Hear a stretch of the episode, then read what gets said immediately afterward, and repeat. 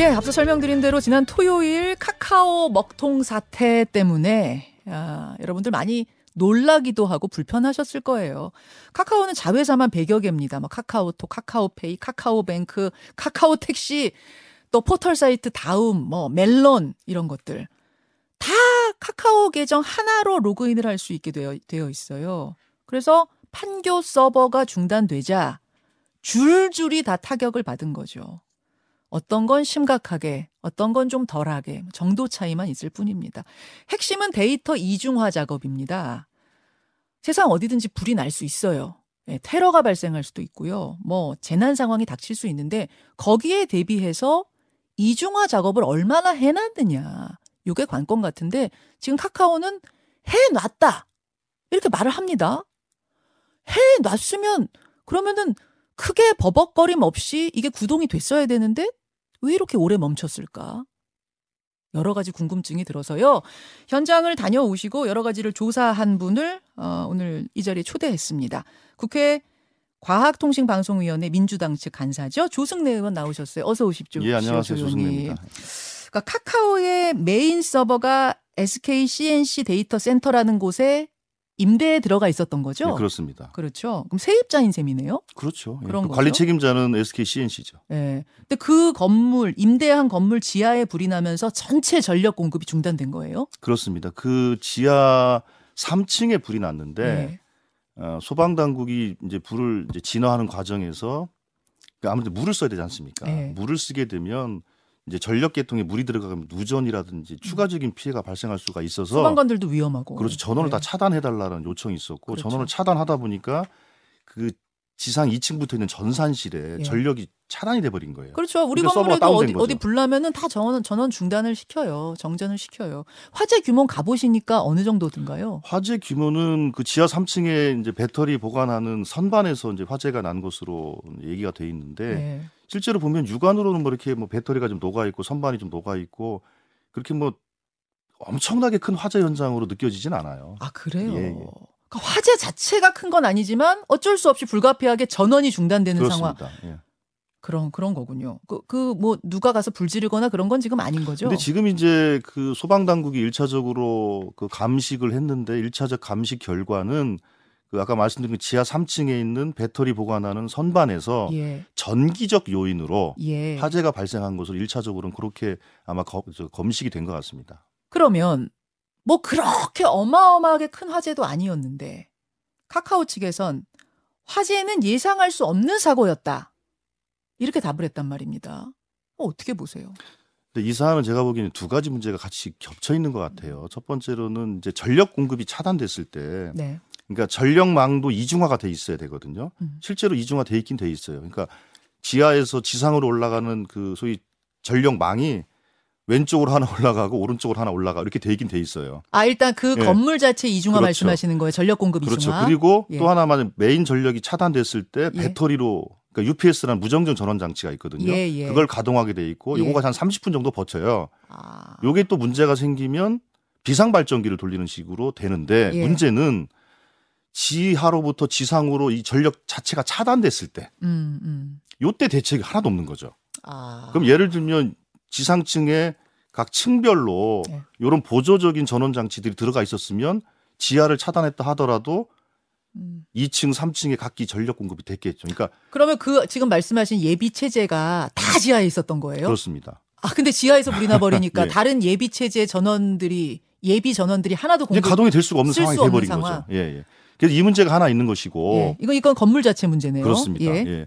그 앞으로 이제 어떤 개선 대책을 만들 때 전력망을 공급하는 데서 전력망의 이중화에 대해서도 우리가 종적으로만 이중화할 것이 아니라 횡적으로도 이중화할 필요가 있다. 예. 그건 한번 우리가 좀 검토해볼 어, 지점인 것 같고요. 예. 두 번째로 이제 카카오가 이중화를 했다고 하지만 음. 실제 이중화가 잘 됐으면 이렇게 그 복구가 지연될 일이 아니지 않습니까? 자, 카카오의 이중화란 얘기는 그러니까 데이터 센터 이중화. 데이터 체계 이중화를 말하는 건데 예. 저도 지금 그게 제일 궁금했어요. 음. 아까 제가 잠깐 예해 들었듯이 저 같은 개인도 무슨 파일 같은 거 저장할 때 제 PC에다가 천 개 저장해 놓고 혹시라도 정전이 돼서 제가 일 못 할까 봐 외장 하드에다가 똑같이 복사해 놓거든요.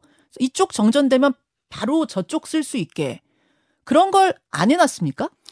그 이제 그렇게 이해하시면 될 것 같은데요. 이제 카카오는 여러 가지 서비스들이 있지 않습니까? 그 서비스로 인해 발생하는 데이터는 백업을 다 해놨습니다. 아 데이터 백업은 예, 예, 있어요. 데이터 백업 문제는 예, 예. 데이터가 아무리 있어도 예. 그 그것을 그 진행자께서도 만약에 외장하드 했다 하더라도 네. 그 사진을 읽을 수 있는 프로그램이 있어야 될 거 아닙니까? 시스템이 있어야 될 거 아닙니까? 외장하드 저장해놨더라도 그걸 꽂을 수 있는 데가 있어야죠. 그렇죠. 예. 그러니까 그걸 구동할 수 있는 시스템과 프로그램이 있어야 되는 거 소프트웨어가. 물론이죠. 그러니까 그런 문제죠. 그러니까 메인 서버가 다운됐다는 의미는 아. 무리 데이터를 백업을 했다 해놨다 하더라도 예. 그 데이터를 불러가지고 구동을 시켜야 될 거 아니겠습니까? 그럴 시스템은 그 없었어요. 시스템 백업이 안 돼 있다라는 거죠. 데이터 백업은 됐는데 시스템 그렇죠. 백업은 안 돼 있다. 그러니까 특히 중요한 것은 카카오 이 생태계라는 것이 카카오를 중심으로 해서 네. 보안 인증 체계가 다 갖춰져 있지 않습니까? 음. 그 보안 인증 체계가 그 SK C&C 판교 센터에 들어가 있는 것이기 때문에 아무리 각자 데이터를 저장했다 하더라도 네. 그 보안이나 인증 과정을 거치지 않으면 이것을 구동할 수가 없는 상황이 돼버리니까 아. 데이터를 백업해도 의미가 없는 것이죠. 그럼 네이버는요? 네이버는, 네이버도 이번에 여기서 불렀잖아요. 네이버는 그런 의미에서 실제로 시스템 구동할 수 있는 것은 각이라는 자체의 데이터 센터가 춘천에 설치돼 있는 거죠. 그 아, 차이가 있는 겁니다. 그러니까 다시 제 예를 들어볼게요. 이게 워낙 복잡한 문제이기 때문에 제가 외장하드에다 천 개 파일을 다 복사는 해놨지만 그걸 구동할 수 있는 시스템도 바깥에 하나 더 놨어야 되는데 그렇습니다. 예. 네이버는 바깥에 하나 더 놨고 카카오는 그건 안 놨고 그렇습니다. 그 차이예요. 그게 핵심입니다. 이제 이해가 되네요. 예. 이제 그러면 이중화 작업했습니다, 했습니다 얘기하면 안 되는 거 아니에요? 어 그래서 사실 처음에 그 카카오 먹통 사태가 발생하고 6시간 만에 그 남궁 대표, 홍 대표 두 공동 대표가 이제 뭐 입장문을 발표한 게 있어요. 네. 제가 그 입장문을 보면 참 이해가 안 갔던 거예요. 그러니까 백업을 했는데 정상화 지연되고 있다. 음. 사실 말이 좀 안 되지 않습니까? 그러니까 시스템 복구가 안 되는 거거든요. 음. 그러니까 시스템 복구가 되지 않으면 아무리 데이터를 백업해도 안 되는 것이다. 그래서 이 본질에 대해서 정확하게 카카오가 좀 해명할 필요성이 있었는데 네. 그거에 대한 설명은 좀 부족했던 것 같습니다. 자, 그러면 왜 카카오는 자체 데이터 센터를 지금 하나도 가지고 있지 못한가? 저는 그 부분도 궁... 저는 없는 것도 이번에 처음 알았어요. 카카오 이용자가 4,743만 명입니다.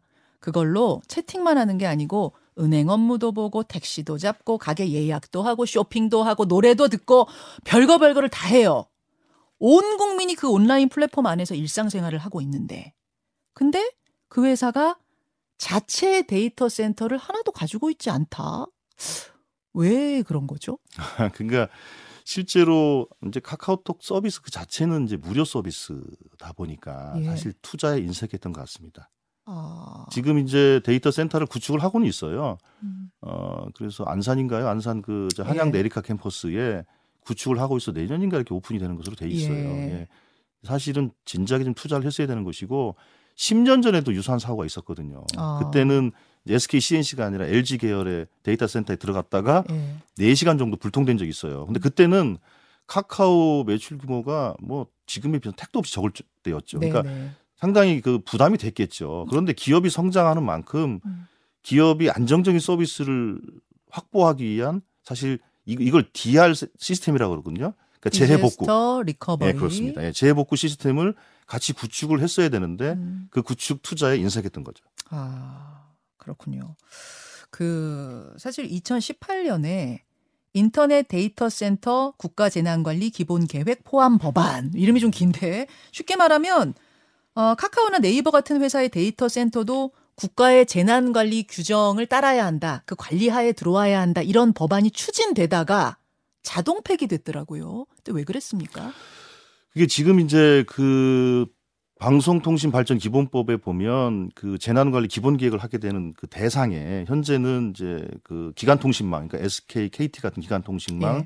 그다음에 지상파, KBS, MBC 같은 지상파, 예. 그다음에 보도, 종편 음. 들어가 있습니다. 근데 이제 부가통신 사업자는 들어가 있지 않아요. 음. 이제 네이버나 카카오는 부가통신 사업자거든요. 그러니까 사기업에 대한 규제가 너무 지나치면 안 된다 이런 그렇죠. 반발이었던 그래서 거죠. 이제 그걸 하는데 이제 부담이 커진다라는 이유로 어, 안 됐던 거죠. 아 그래서 그때 법안이 자동 폐기됐더라고요. 그렇습니다. 그러니까 회기가 끝나면서 예. 혹시 그때 그 법안이 그냥 됐었으면 통과가 됐었으면 그럼 이런 상황 막을 수 있어요? 아무래도 그 여러 가지 재난 대비해서 이런 기본적인 계획들을 세우게 되고 이거에 따라서 음. 어, 관리 감독을 정부 당국이 할 수가 있기 때문에 아. 당연히 훨씬 더 어, 예방 차원에서는 지금보다 훨씬 좋았겠죠. 이번에 다시 추진합니까? 뭐. 예, 저도 그래서 그 법안을 지금 어, 성안을 좀 해놓은 상태이고요. 예. 조만간에 제출할 생각입니다. 알겠습니다. 또 하나는 이번 국감에 과방위 국감이 곧 열릴 텐데 거기서 카카오와 네이버 또 SK CNC 관련자들을 부를 예정이시라고요. 그렇습니다. 불러서 뭘좀뭐좀 질문도 하고 그러실 예정이세요. 당연하죠. 그렇죠. 일단 대표들은 부르기로 하셨더라고요. 예, 예. 예. 대표 말고 오너 말하자면 카카오의 김범수 의장이라든지 네이버의 저 누굽니까? 이혜진 지아이오. 예, 네. 이혜진 지아이오. 이런 오너들도 부르세요? 어, 지금 이제 거기서 이제 쟁점이 만들어지고 있는데요. 그 저희들은 이제 카카오는 네. 그 오너가 와야 된다 입장입니다. 왜냐하면 이건 카카오의 어떤 개별 서비스 한두 개의 문제가 아니라 음. 카카오의 거의 모든 서비스에서 문제가 발생한 것이기 때문에 이거는 그룹 차원에서 책임을 지고 오너가 나와서 국민들에게 사과도 하고 음. 그리고 앞으로 재발 방지를 위해서 어떻게 하겠고 그리고 향후에 피해 보상 문제라는 이런 문제도 어떻게 하겠다라는 것에 대해서 책임자가 오너가 나와서 얘기하는 것이 맞다 이렇게 음. 보고 있는 것인데 국민의힘 쪽에서는 당초에 그 부분에 대해서는 동의를 했었는데 어. 예, 갑자기 입장을 좀 바꿨어요. 왜 입장을 바꿨는지 저도 그게 궁금하긴 한데. 아, 초, 초반에는 예, 같이 그렇습니다. 여야가 동의했었던 사안이에요? 예, 예. 어, 처음부터 국민의힘 반대가 아니었습니까? 그렇습니다. 김범수 의장은 일종의 그 기본값으로 부르는 것으로 하고 그러면 어. 네이버나 SK CNC를 누구로 할 것이냐 그거에 대한 논의가 좀 있었던 것인데 예. 그래서 이제 이해진 GIO라든지 뭐 최태원 회장이라든지 이런 얘기가 나왔던 것이고 음. 음. 그런데 어쨌든 저는 김범수 의장에 대해서는 합의가 됐던 것으로 생각을 했고 또 실제로 박성준 국민의힘 간사는 언론에 도 그렇게 얘기를 했습니다. 어. 근데 이제 오전 얘기와 오후 얘기가 좀 달라진 거죠. 어허. 달라진 배경을 저는 이해할 수가 없고요. 특히나 대통령까지 나서서 이건 국가 안보에 직결된 문제이기 때문에 정부 차원의 총력 지원하라 이렇게 얘기하지 않았습니까? 음. 아니 그러면 카카오 그룹 차원에서도 전 사적 차원에서 총력 대응을 하는 게 맞지. 음. 어떻게 그 공동대표 두 명을 불러서 이게 그 소명이 되거나 국민들이 납득이 되겠습니까? 어, 지금 민주당은 여전히 의장 반드시 불러야 한다는 그렇습니다. 입장이시군요. 직접 해명 들어야 된다는 그렇습니다. 입장. 보상 문제가 남는데요. 카카오 원칙은 이거더라고요. 유료 서비스 쓰던 분들만 보상한다. 그러면 이제 유료로 뭐 웹툰 본다든지 멜론 음악 들으신다든지 이런 분들은 보상 받으실 수 있을 거고 멜론은 보니까 한 3일치 정도 공짜로 들을 수 있게 해주겠다 이런 거 나왔더라고요. 카카오 택시를 수수료 내면서 이용하시던 택시 기사님들 뭐 이런 분들은 아마 이제 보상 받으실 수 있을 것 같은데 무료 서비스를 쓰던 분들 중에 피해 본 분들도 있어요. 예를 들면 카카오뱅크는 무료 서비스죠.